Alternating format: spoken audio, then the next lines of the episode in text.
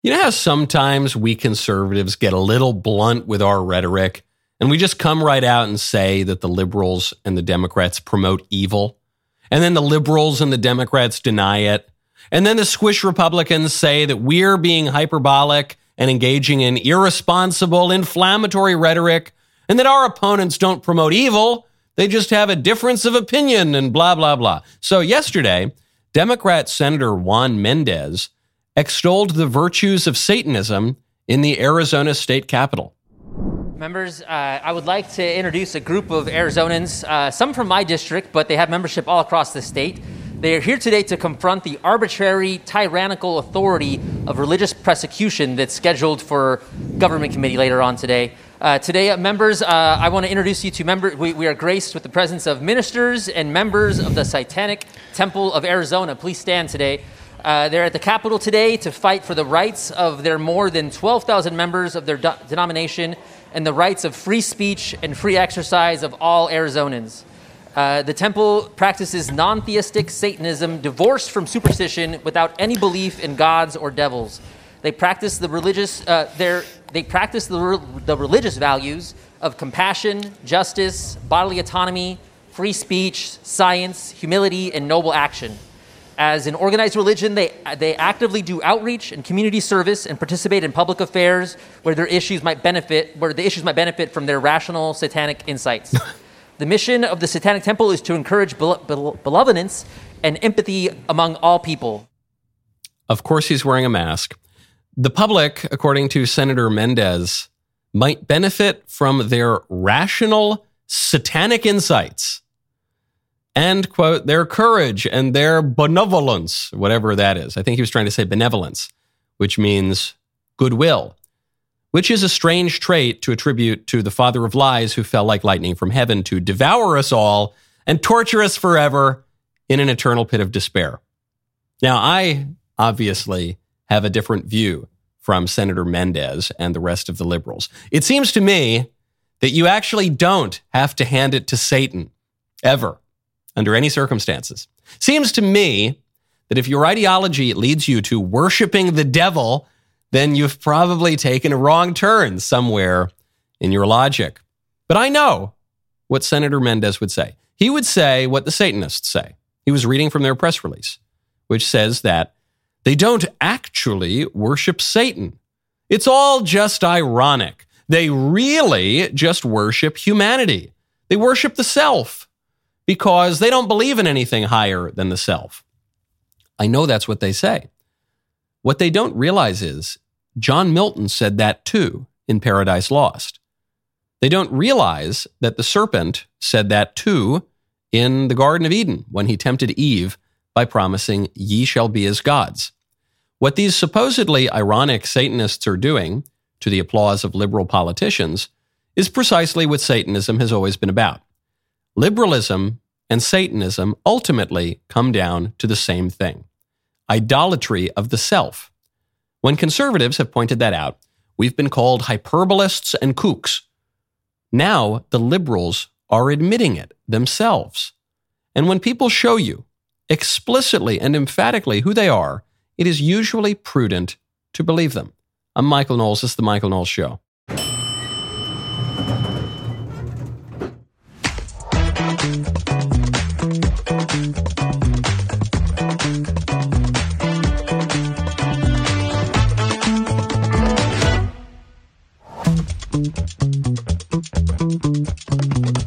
Welcome back to the show. Disney reportedly wants to replace Johnny Depp with a black woman, of course, in Pirates of the Caribbean. Uh, we'll get to that in a moment. First, though, on the topic of left wing politicians and black people and white people, I guess, uh, Julius Malema in South Africa is poised to take a lot of seats in the South African parliament.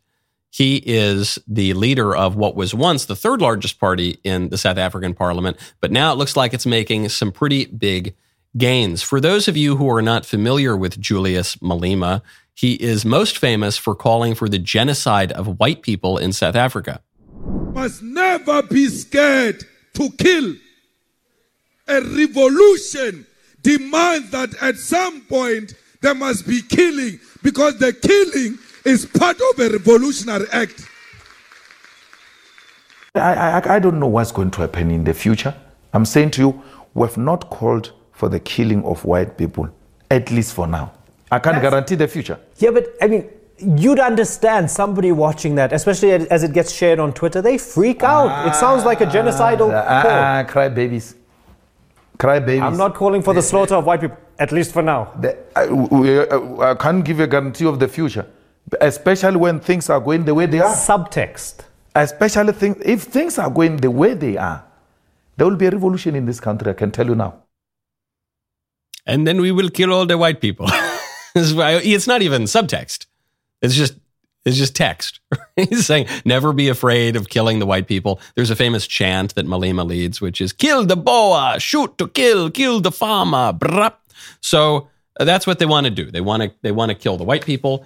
And uh, right now, the ANC, the leading party there, is losing its majority according to a recent poll, and you're seeing major gains for the EFF, which is the party that that guy leads. You're not allowed to say that because we're told even the very term white genocide, the thing that that guy is explicitly calling for, that's a crazy conspiracy theory and you're not allowed to talk about it, right? If you use that phrase on social media, if you mention it in the news, you're called a crazy conspiracy theorist, even though it's the sort of thing that that guy is directly calling for. Maybe not yet, but he also is calling for it yet, right? He's also saying, don't be afraid to kill these people. Which shows you that not only according to our modern culture, can you not be racist against white people? Apparently, you can't even commit genocide against them, even if you kill them all. There are 4 million white people in South Africa, and there have been increasing attacks on them in recent years and raids on white farmers and murders of white farmers and their families. And you're not allowed to mention it. You're suspected of being a kind of a racist if you ever even mention that. You can't. What do you? You can't. The, the reason you can't be racist against white people is because racism is the sort of thing white people do. That's how they define it. Racism is a, a relatively new term. And the way that the libs get to control it is they just define it as saying, well, it's the sort of thing that white people can't be. Or the sort of thing that you can't be against white people, rather. The sort of thing that only white people can be. Same thing with genocide. Genocide is a relatively new term. The term genocide only cropped up after the Second World War, and it was used to refer specifically to Hitler's attacks on the Jews. So that was the original context. It's been broadened out somewhat. But it remains the case, according to our leading genius experts, that you, you can't commit a genocide against white people. It's not possible. And, and the abstract, really academic intellectual reasons for this are the same sort of thing we hear all the time. White people have no culture. White people are not a real race. White people are a historical novelty. White people have all the power. White people this, white people that, white people this. But the end result is the same. It's not merely that white people will be discriminated against by law in certain countries, including in our own country, by the way as long as affirmative action was on the books. It's not merely that white people will be discriminated against by the culture and encouraged to be discriminated against by the culture, as is the case in many countries, including our own. It's that a major country, South Africa is not just some far flung, uh, you know, backwater. South Africa is a major country, can call for the genocide of white people. And you won't really be able to say boo about it. You, you certainly won't get an audience. More to say in just a moment. First, though, Right now, go to preborn.com slash Knowles. Every day, Preborn's network clinics rescue 200 unborn babies. By introducing a mother to her child via ultrasound, a baby's chance of survival could double. I met someone and I got pregnant and I wasn't ready. When I was at the clinic, after they told me how far along I was and that the baby had a heartbeat, I cried and it gave me a minute by myself in the room. I broke down and I prayed to God. I asked the Lord to, when I walk out of those doors, to just give me the strength to be able to go through the pregnancy. Made my decision at that time. Treasure I chose because I know that she was a gift from God and she's just going to be a treasure. I'm super grateful that I'm able to go down this journey with my daughter, and I'm just super glad that I didn't have abortion. One ultrasound is just 28 bucks. 140 bucks will offer five babies a chance at life. Just dial pound 250, say keyword baby. Pound 250 keyword baby or donate securely at preborn.com slash Knowles, preborn.com slash K-N-W-L-E-S. Now, speaking of interracial dialogue, my favorite clip that has gone around since Ice, Ice Spice's new song, when, so I guess it's only been in the last 24 hours. My favorite clip, in any case, that has been going around the internet is care of a woman named Sukihana and another woman named Bobbi Althoff, who is a young podcaster, I take it.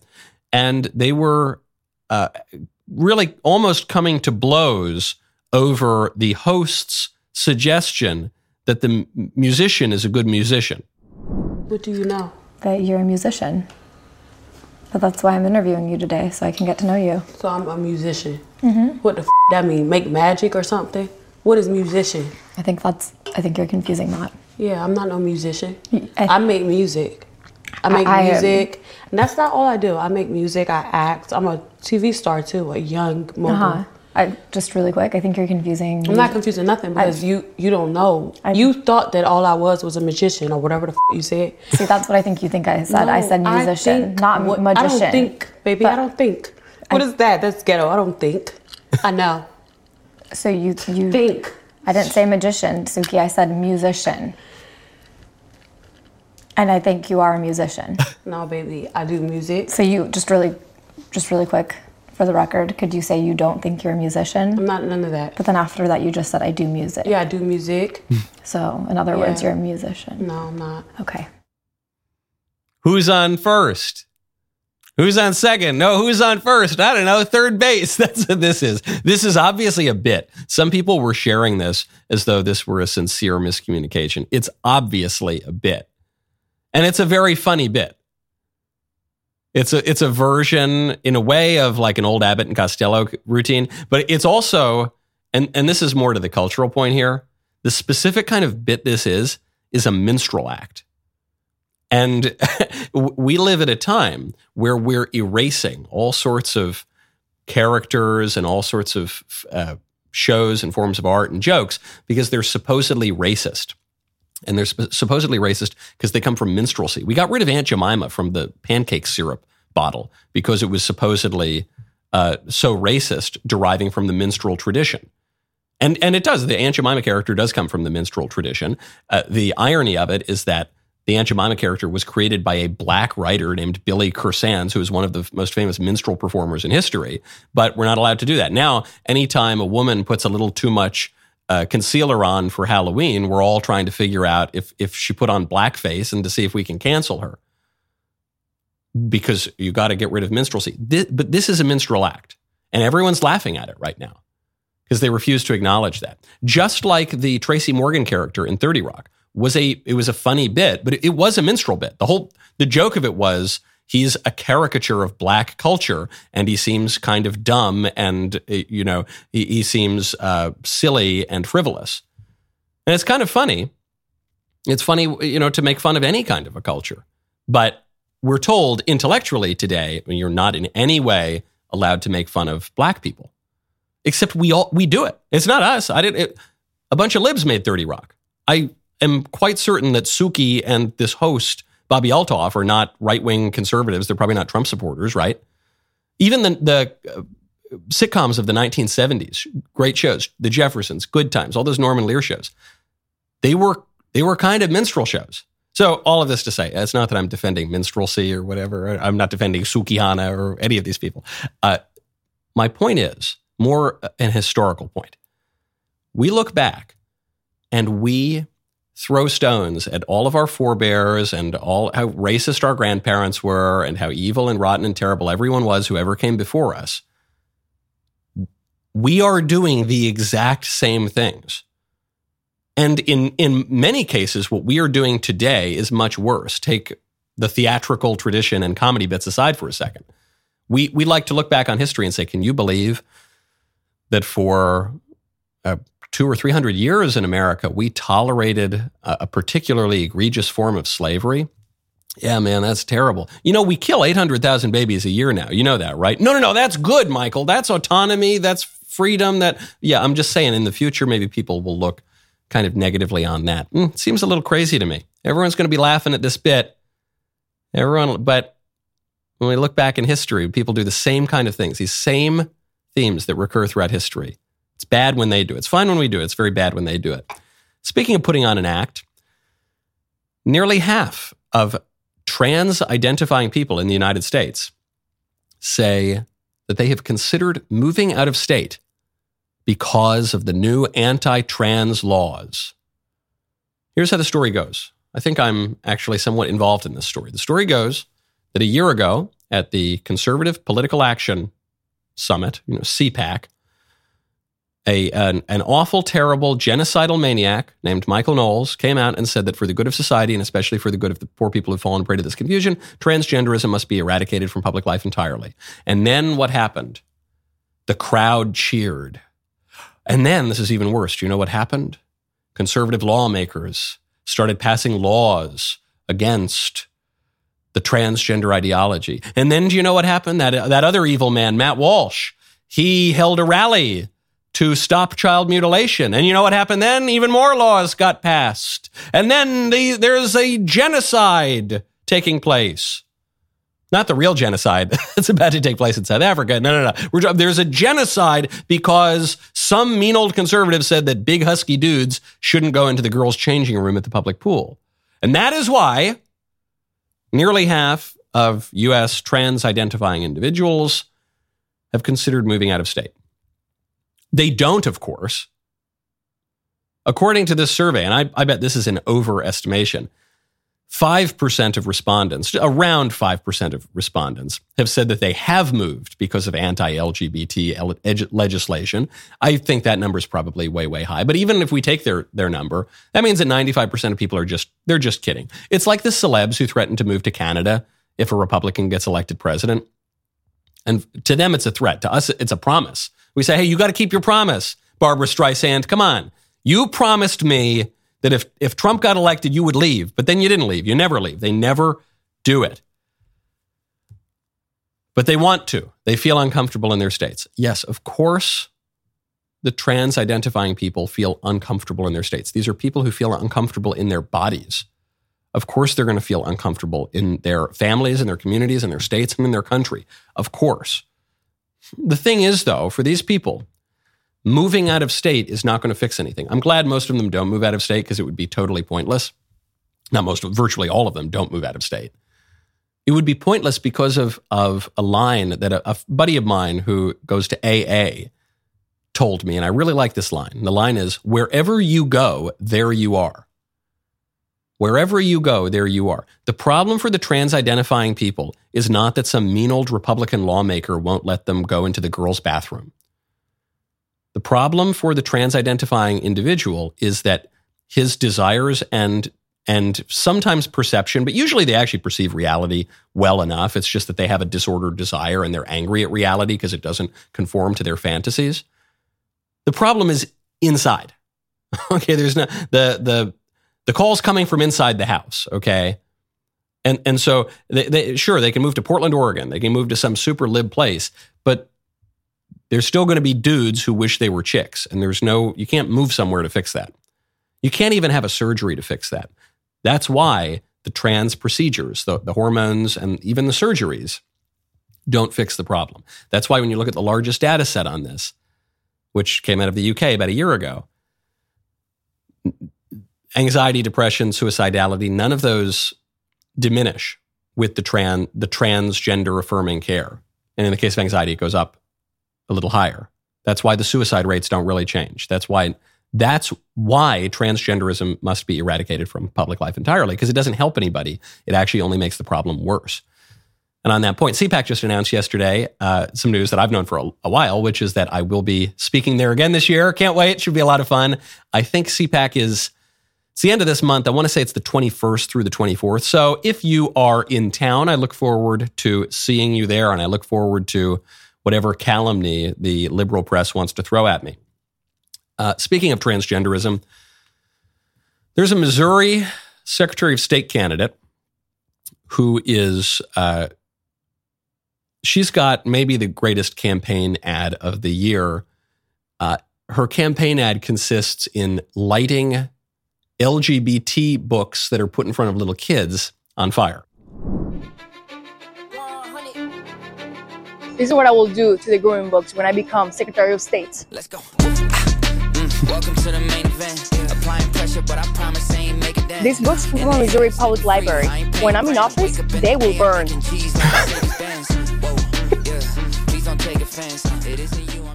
Now, hold on, hold on a second. I have a question about this ad. And my question is what is the maximum donation allowed by law that one can make to a Missouri Secretary of State candidate? That, that's my only question, actually. What an ad. What an ad. Valentina Gomez, a woman on a mission.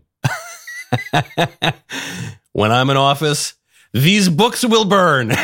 and now I know book bans and book burning, they get a, a bad rap these days, but uh, virtually every serious thinker for all of history have, has supported some degree of book banning or censorship, and many of them supported book burning. Going back to, I don't know, like Plato, the apostles, um, the, the great geniuses of the Middle Ages, the scholastics, even people who are not, not exactly on my side of viewing things, you know, I think like Martin Luther, you know, not my main man, but that guy burned books that, you know, you get this recurs throughout history, okay?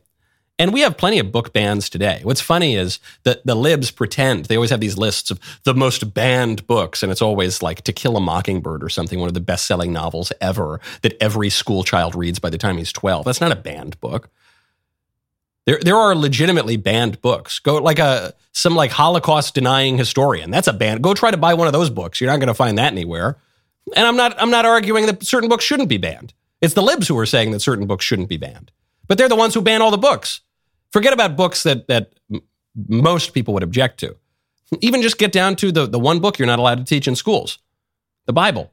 That's the book. The libs support that book ban. They would probably burn it if they had the chance. But they're going to get on this woman. They'll say, she's a threat. She's an authoritarian. She wants to censor. That woman, co- compared to the liberal establishment, that woman is as open minded as they come.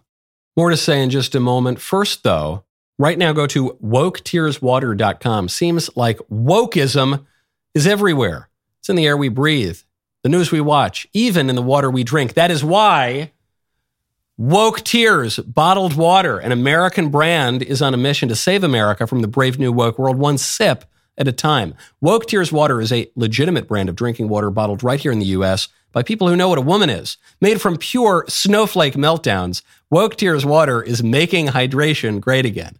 While everyone else's water is just water, Woke Tears provides a refreshing gulp of laughter in a world thirsty for sanity. If you want to try Woke Tears Water, visit woketearswater.com. Indulge today in laughter and hydration, two of the most important things in your life.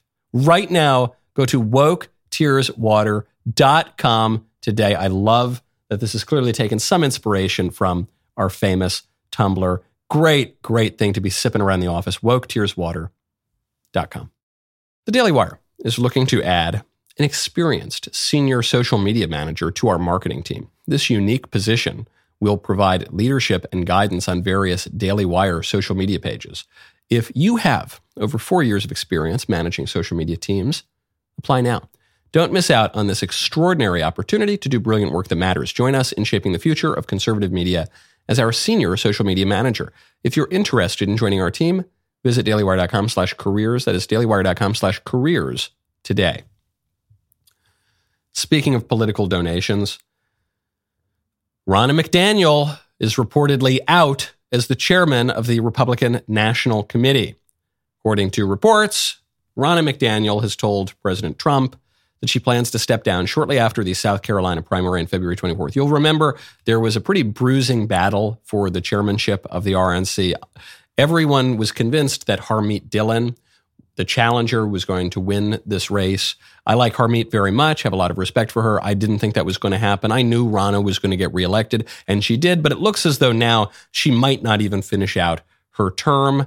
Uh, looks like she's fallen afoul of President Trump, or he just thinks that they need someone new. So, uh, reportedly, Trump wants to promote the chairman of the North Carolina Republican Party, Michael Whatley, as her replacement. And there, you know, Trump doesn't get to just pick the RNC chairman, even though he, Trump is effectively the leader of the Republican Party right now. So there will be some kind of election, but probably what Trump wants will go. A lot of people really they hate Ronna McDaniel. They they blame her for Republican losses. A lot of people think this is a major embarrassment for Ronna McDaniel that she's being pushed out. I, my take on it is sort of just whatever, whatever. I have an unpopular opinion here, I guess, which is I don't think the RNC actually matters all that much. I don't really think the DNC matters all that much. I don't think the party committees, I'm not saying they have no influence, but compared to candidates who are who are the the real face of the party and who actually determine elections much more than party chairman, compared to the candidates, compared to the political action committees, compared to the super PACs, I just don't think the RNC carries all that much weight. Also, Ronna McDaniel's been in that office now for what, six, seven years? That is two to almost four times longer than most people. A lot of a lot of RNC chairmen historically serve for a couple years. Some serve for only one year. Some for a couple years. Maybe you get to like four years. But but Ronna McDaniel's been in it for a long time, and some of the elections have been disappointing, no doubt about it. But I just I don't know. I just don't blame the the party flacks. I kind of think it's a matter of well, in certain cases it might be a matter of rigging the election system and using COVID as the excuse. But in other cases it's the candidates. And in other cases it's the the PACs and the super PACs which actually fund the campaigns. And in other cases it's just the political mood. So Ronna, okay, she's out. I just I'm not saying she should stay in the office, but just I don't think it's quite such the big news that the Beltway elites want to pretend that it is. Now, certain leadership in the party really does matter, especially when we're talking about leadership in the US Senate. The Senate majority leader wields an insane amount of power, not just in the Senate, but also from the leadership PACs that will fund other candidates, pick other candidates around the country, really affect the outcome of races. And Senator Cruz is now calling for the ouster of Senate Majority Leader Cocaine Mitch.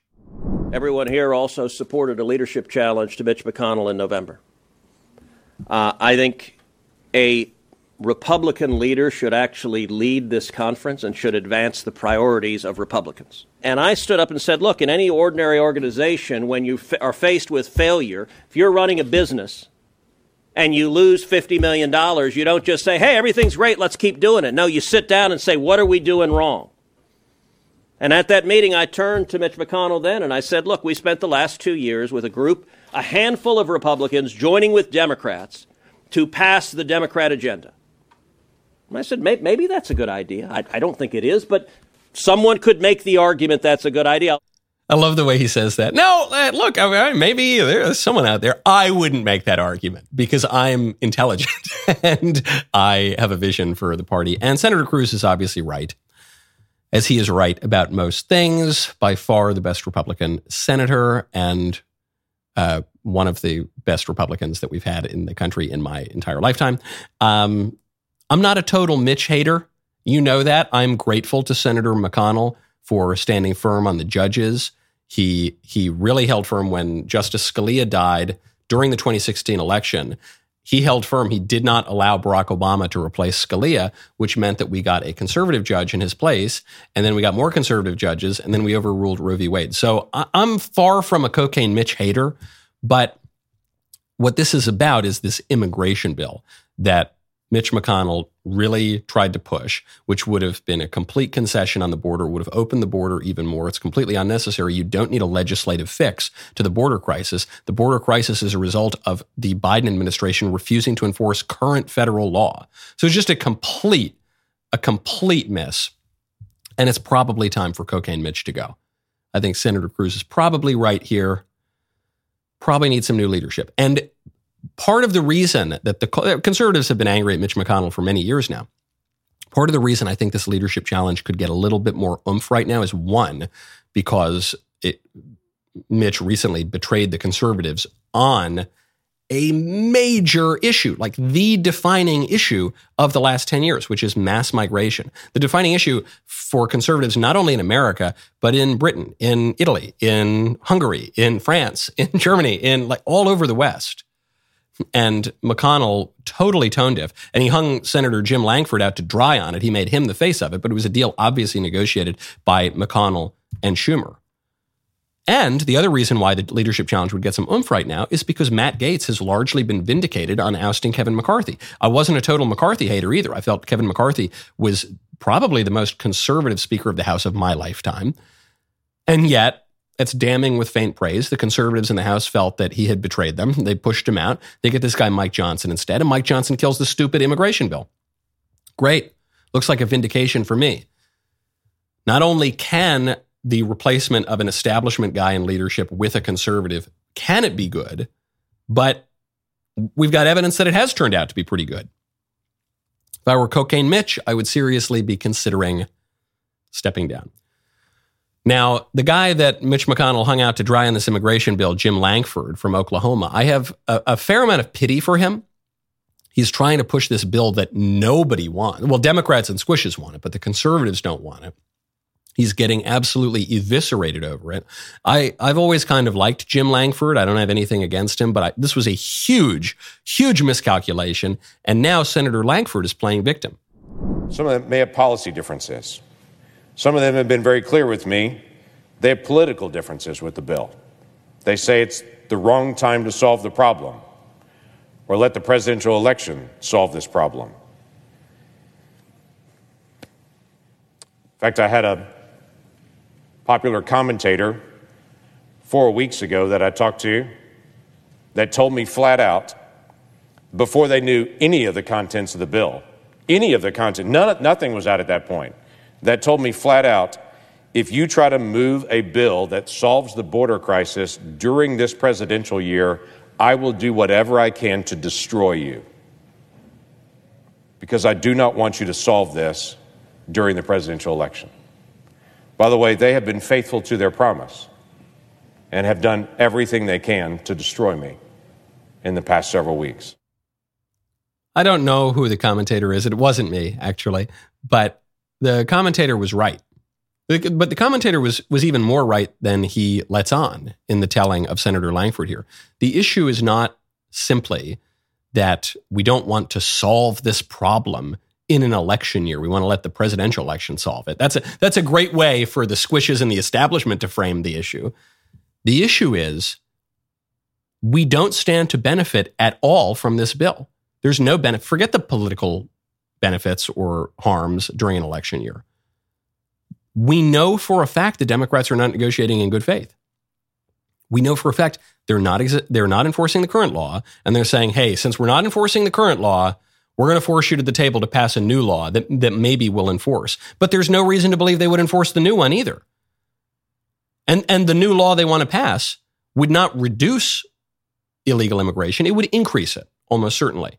And it would not reduce migration broadly, which is what most Americans want. It would dramatically increase migration and it would give Democrats new voters. And it's just a complete disaster. And so, as I said before, I generally like Jim Lankford and I feel bad for him here. I'm feeling less bad for him and I'm liking him less the more he whines and cries and plays the victim here. No, this isn't about those, those self interested conservatives trying to win an election. This is about your failure your horrible political miscalculation to believe Mitch McConnell and the Democrats uh, uh, and, and to push a bill that would increase migration, which we don't want. We have too many people coming into the country. Call me crazy. I think 4 million foreigners a year coming into the country is a little much in a country of 330 million people. And I think that when you have the largest movement of people ever in recorded history over the last 60 years into this country, it's a little much. Maybe we can put, put the push the brakes a little bit. I, I'm I'm losing a lot of my sympathy for Jim Lankford here. Just admit you screwed up. This is a stupid bill and kill it and try to do better next time. Well, I don't know why are people being so mean because you're pushing a horrible bill that none of us want that would give Democrats probably a permanent electoral majority. And everyone makes mistakes and we're willing to forgive you, but stop whining and man up and kill the bill. Good grief. Speaking of Republicans failing in Congress, Alejandro Mayorkas, the Secretary of the Department of Homeland Security, was about to be impeached by the Republicans until he wasn't. The, the vote failed. final vote 214 to impeach, 216 don't impeach. Uh, this was after the House GOP Vice Chairman Blake Moore from Utah flipped to a don't impeach vote, though we shouldn't really blame him for that. The only reason he did that was to break a tie and then hope that they can bring this back up when uh, another Republican is back, Steve Scalise, who was out for medical treatments. Had Steve, Steve Scalise been there, probably the impeachment would have just barely passed. Although I don't know, maybe some squish would have flipped in that case too, and and then they would have they maybe we would have just once again gotten pretty close, and then it doesn't work. My question here is not why didn't they schedule the vote for when Steve Scalise was in town so that we would have had the votes that we needed? It, that's not even my issue. My issue isn't, well, why don't they bring it up again next week? I don't know. Maybe they will bring it up again next week. My, my question is this it goes back a little further. Why did Republicans kick out George Santos? Remember George Santos? He's the kind of wacky, crazy Republican from Long Island who apparently lied about everything in his past and was a financial fraudster and was a drag queen, I guess, and did all. He's like a weird guy, you know, and maybe lied about even being a homosexual. I, he's uh, he's an odd duck. I'm not telling you he's not. Why do we kick him out? We kicked him out because of how principled we are. And we're so principled that now we only have a three vote majority in the Congress, and we can't even impeach the worst Homeland Security Secretary in history who's flagrantly violating the law because of how principled we are. And what's the principle exactly? George Santos lied about his ethnic heritage. Oh, wow. We've never seen that in the US Congress, right? We don't, we don't have a woman whose nickname is Senator Liawatha. Pocahontas up there in the Senate. No. Well, uh, George Santos was financially quite dodgy and fraudulent. Oh, really? Okay. Are we going to kick out half of Congress then? Well, uh, Santos was uh, sexually deviant. Uh huh. Okay. You going to kick out the other half of Congress then? Well, uh, Senator, uh, Congressman Santos was this, that, or the other thing. I'm not defending him. I wouldn't, I wouldn't really like to vote for the guy. I don't, I don't like him at all. But why would you kick him out, you dummy Republicans? Oh, you just, ah, you clutch defeat from the jaws of victory so often to impress liberals who hate you and who would never extend to you any such grace. For nothing, for no end, not for the end of justice, not for the end of morality, certainly not for the end of political flourishing. Pathetic. My favorite comment yesterday is from Frank S111, who says, Joe Biden talking to Francois Mitterrand was just him talking to one of his millions of voters. That's a, a good point, actually. You're right. Uh, Francois Mitterrand was not able to vote for Democrats when he was the living president of France. But now that he's dead, uh, you're right, actually. I think he's registered in Pennsylvania. Now, speaking of replacing people, Disney, they've heard you. You know, Disney they got a little blowback when they were caught on camera saying that they were pushing a not so secret gay agenda on your children. Disney got a little bit of pushback when they replaced uh, Snow White with this woman in a, a new Snow White story who uh, she she emphatically, you know, isn't Snow White we I call her sometimes like um, sand beige or something like that. But that that's not that's by, by, far the least silly part of her casting. The silliest part of her casting is she hates the story. And she says, We don't want love. We don't want a Prince Charming. We don't want this. We don't want that. It's obviously so woke. It was obviously DEI. It was obviously, you know, any kind of traditional. Traditional is bad. White is bad men are bad though in that case it's a it's a female character being replaced by a female. But now we've got a, a better opportunity for disney. They've heard you so they're going to replace johnny depp with a black lady according to reports. Uh, the lady is ayo edebiri um, i don't i'm not familiar with her work. She might be a fine actress. But one thing i can tell you is she's not the johnny depp character because she's not a dude. And and and uh, this would be for pirates of the caribbean 6 uh, her character is named Anne. So it's not an exact one to one of Captain Jack Sparrow. Uh, it's this new character named Anne, and it might be based off a real life pirate named Anne Bonny, who was Irish. So what Disney's pushing back and they're saying, look, we want to replace all the white guys with black ladies in the name of DEI, even if it doesn't serve the story, even if it doesn't make sense. But you, you racists and you sexists, you don't even understand. This is based on a real character. And the real character is a woman. Well, that's true, but the woman's Irish. And I don't I don't think this is what black Irish means. Have you ever heard that phrase black Irish? Black Irish is a term used among Irish Americans to explain why certain Irish people here have slightly darker features or dark hair or dark eyes. But it's totally made up. This, the, the myth around black Irish is that some Spaniards landed in Ireland some centuries ago, and that's why some of them look a little bit more Mediterranean.